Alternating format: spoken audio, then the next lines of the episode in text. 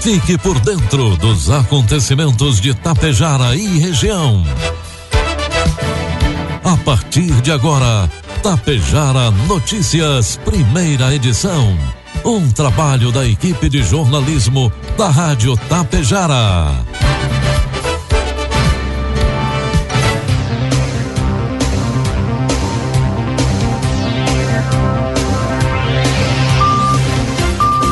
Bom dia, pontualmente sete horas da manhã. Está no ar a partir de agora, aqui pela Rádio Tapejara, a primeira edição do Tapejara Notícias desta segunda-feira, hoje 9 de janeiro de 2023. Tempo bom em Tapejara, 21 graus é a temperatura, 66% a umidade relativa do ar. Notícias que são destaques desta edição. Nova retroescavadeira já está a serviço da população de Tapejara. Ibiaçá renova convênio com os bombeiros voluntários de Tapejara. Novos livros são adquiridos para a Biblioteca Municipal de Água Santa. Projeto asfáltico entre Água Santa e Tapejara será entregue ao Dyer.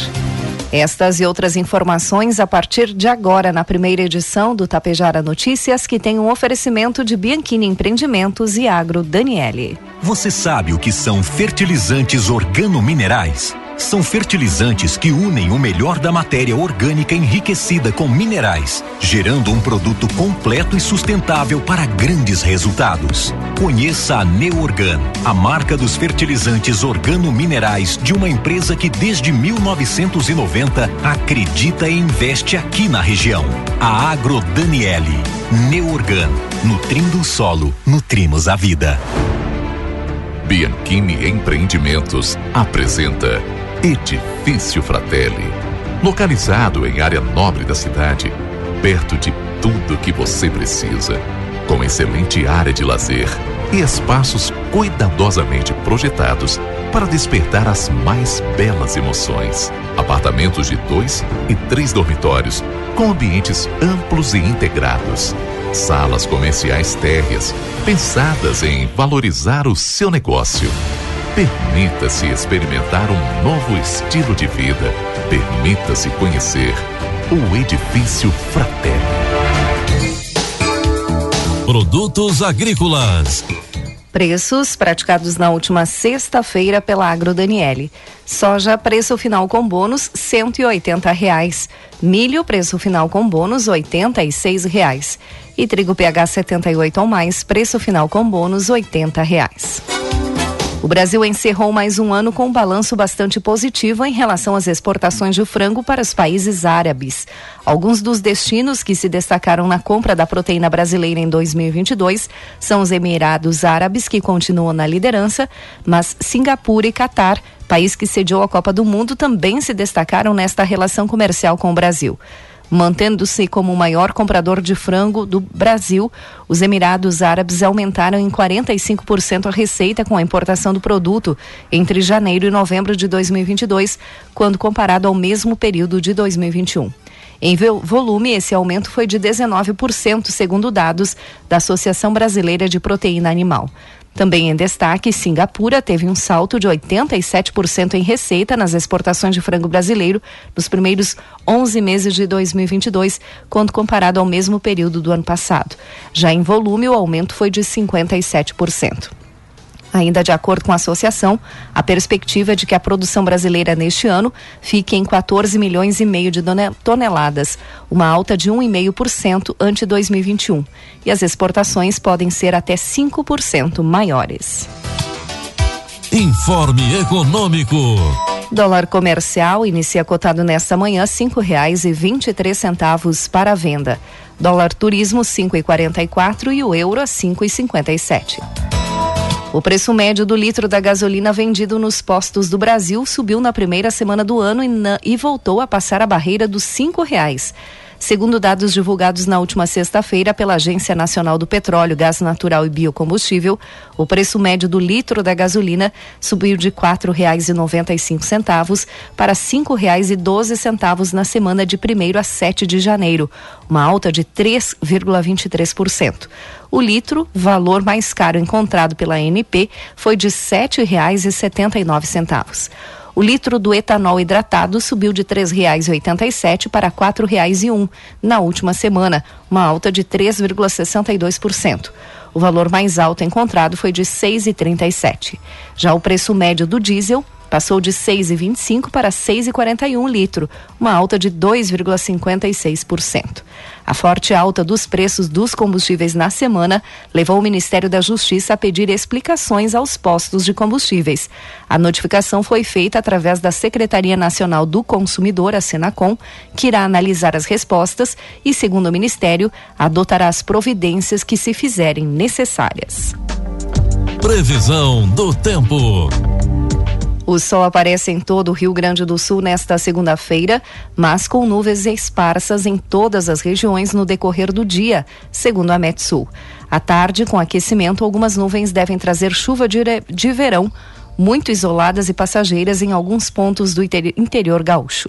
O dia começa com temperatura amena pelo perfil seco da atmosfera e a mínima outra vez é baixa nas cidades da Serra e Aparados.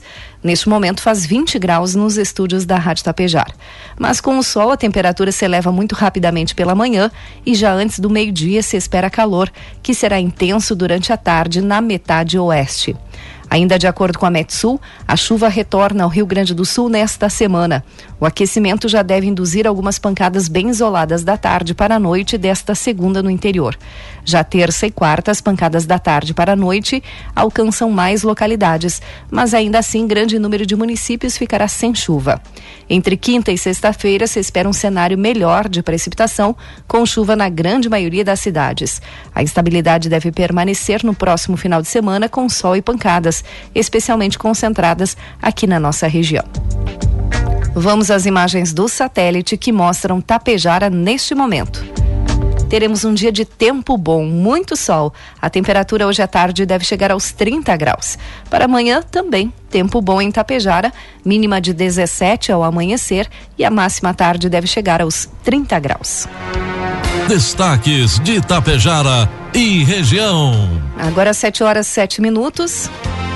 E com a chegada da retroescavadeira na semana passada, os trabalhos no perímetro urbano de Tapejara se intensificaram. O novo secretário de Cidade, Trânsito e Desenvolvimento Urbano, Alceu Dalzotto, e o coordenador Joane dos Santos receberam das mãos do prefeito Venir Wolff e do chefe de, chefe de gabinete Rodrigo Dalmina a chave da nova máquina. Segundo Dalzotto, a retroescavadeira chegou no momento certo e é de grande importância a realização dos trabalhos, contribuindo para a evolução e rapidez das demandas. O valor da retroescavadeira é de 440 mil reais, sendo desse montante 200 mil reais destinado por emenda parlamentar do deputado federal Afonso Mota e 240 mil reais a contrapartida do município. A Junta de Serviço Militar de Itapejara comunica aos jovens de 18 anos que passaram pela seleção em setembro do ano passado estão convocados para a seleção complementar, que irá acontecer no dia 20 de janeiro, às 7h30, no Centro Cultural José Maria Vigo da Silveira.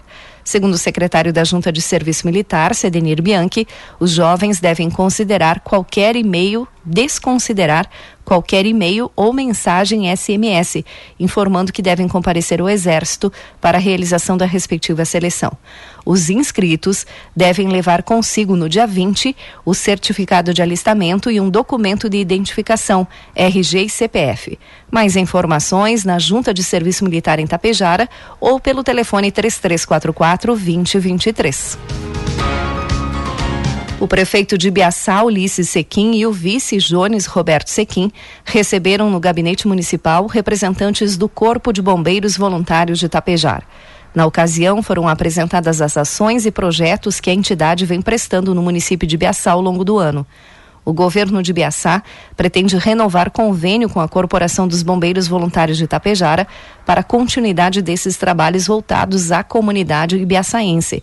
Segundo o prefeito, o convênio é uma forma de colaborar e valorizar a entidade.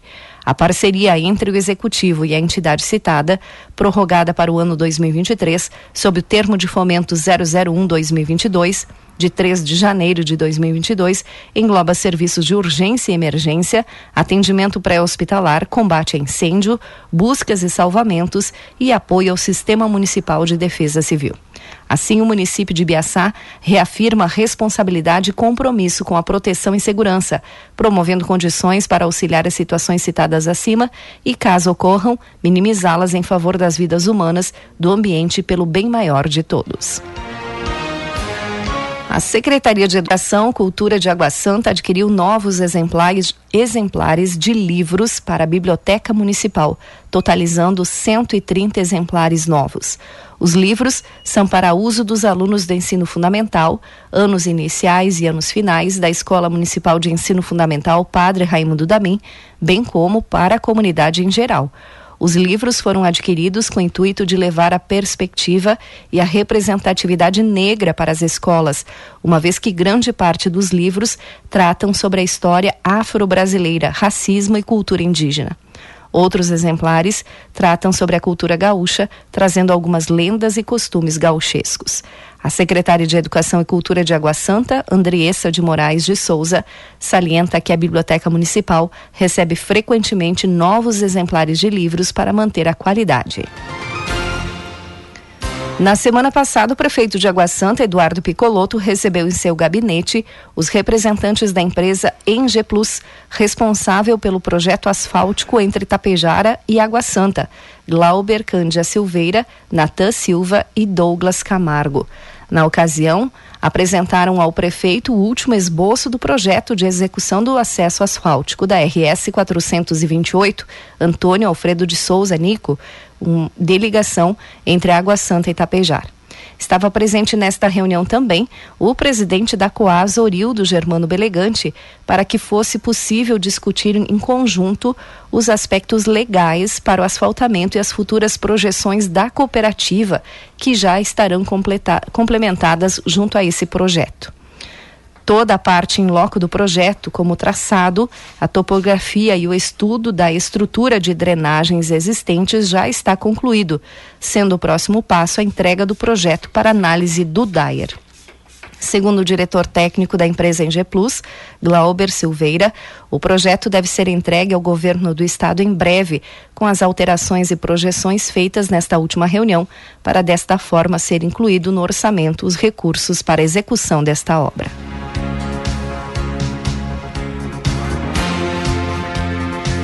Atos foram realizados neste final de semana em Brasília. Quem traz informações é da Rádio Web. Milhares de bolsonaristas terroristas atacaram e invadiram o Congresso Nacional, o Supremo Tribunal Federal e o Palácio do Planalto neste domingo. Houve confronto com poucos homens da Polícia Militar que guarneciam a esplanada dos ministérios e tentavam conter ataques com spray de pimenta. Após conseguirem invadir, os terroristas quebraram vidros da fachada, entraram no prédio e chegaram até o plenário do STF. No Palácio do Planalto, foram ao quarto andar e depredaram a sede do Poder Executivo. Gabinetes, móveis e obras de arte foram destruídos no Palácio Presidencial e documentos foram rasgados no STF. Em Araraquara, após verificar os estragos causados pelas chuvas, o presidente Luiz Inácio Lula da Silva decretou intervenção federal na área de segurança pública do Distrito Federal para manter a ordem pública. Decreto a intervenção federal no Distrito Federal com o objetivo de pôr termo ao grave comprometimento da ordem pública nos termos em que especifica. O presidente da República, no uso da, sua, no uso da atribuição que lhe confere o artigo 84, cato, inciso 10, e no artigo 34, inciso 3 da Constituição, decreta. Artigo 1 fica decretada intervenção federal no Distrito Federal até dia 31 de janeiro de 2023. A intervenção de que se trata o CAP se limita à área de segurança pública, conforme o disposto no artigo 117-A da Lei Orgânica do Distrito Federal. A intervenção está prevista para durar até o dia 31 de janeiro. O interventor será Ricardo Garcia Capelli, secretário executivo do Ministério da Justiça. O governador Ibanês Rocha, do MDB do Distrito Federal, gravou um vídeo pedindo desculpas ao presidente Lula pelos atos terroristas. Também se desculpou com a presidente do STF, Rosa Weber, e presidentes da Câmara e do Senado, Arthur Lira e Rodrigo Pacheco. Ibanês mandou exonerar o secretário de Segurança do Distrito Federal, o bolsonarista Anderson Torres. A Polícia do Distrito Federal acompanhou a movimentação dos terroristas pela manhã e não freou o ataque na esplanada dos ministérios, fazendo a escolta de manifestantes e tirando selfies. Para pedir desculpas pelo que aconteceu hoje na nossa cidade, a presidente do Supremo Tribunal Federal, o meu querido amigo Arthur Lira, o meu amigo Rodrigo Pacheco, todos sabem da minha origem democrática, todos sabem do meu trabalho junto à Ordem dos Advogados na defesa da democracia do nosso país. E o que aconteceu hoje na nossa cidade foi simplesmente inaceitável. Nós viemos monitorando desde a tarde de ontem, juntamente com o ministro Flávio Dino, todos esses movimentos que estavam chegando ao Distrito Federal. Conversamos de ontem para hoje por várias vezes e não acreditávamos em momento nenhum que essas manifestações tomariam as proporções que tomaram.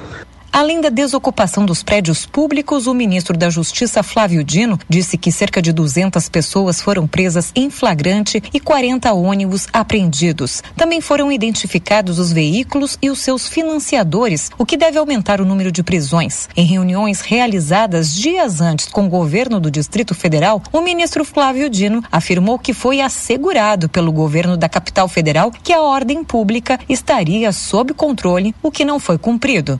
O governador Ibanês, com toda certeza, ao efetuar um pedido de, de desculpas públicas ao chefe dos poderes da União, está reconhecendo que algo deu errado neste planejamento. E quero crer que o senhor governador vai apurar as responsabilidades em relação àqueles que não cumpriram seus deveres constitucionais foi publicado um ato convocatório do Congresso para esta segunda-feira pelo presidente da Casa, Rodrigo Pacheco, para apreciação do decreto de intervenção federal no Distrito Federal. Nesse período, nenhuma PEC pode ser aprovada. Há semanas, o movimento dos terroristas vem acontecendo na capital federal e ganhou força neste domingo com a chegada de mais de 100 ônibus. A Advocacia Geral da União reivindica ao STF prisão em flagrante dos envolvidos e do então secretário secretário de Segurança Pública do Distrito Federal, Anderson Torres, que está de férias nos Estados Unidos. Além disso, exige a determinação imediata às plataformas de rede social para que removam conteúdo que incita atos de vandalismo. Agência Rádio Web, com informações de Brasília, Raquel Carneiro. Agora 7 horas 17 minutos e cresceu o número de municípios afetados pela estiagem em solo gaúcho. São pelo menos agora 49 cidades que decretaram situação de emergência até a última atualização da Defesa Civil Estadual, que foi divulgada neste final de semana. Até o dia 27 de dezembro eram apenas 12 cidades. A situação é alarmante em praticamente todas as regiões do estado. Na Zona Sul, a Associação dos Municípios da Zona Sul anunciou uma reunião para tratar dos efeitos da estiagem com os secretários de Agricultura dos municípios, Emater e Defesa Civil para avaliar as perdas. Já em Rio Grande, o governo fará uma reunião para avaliar a possível decreto de situação de emergência. Na fronteira oeste, a falta de água já preocupa três municípios: Itaqui, Uruguaiana e Alegrete. Em Gravataí, o baixo volume do rio fez com que a gestão solicite, solicitasse medidas urgentes à Corsã para evitar o desabastecimento de água.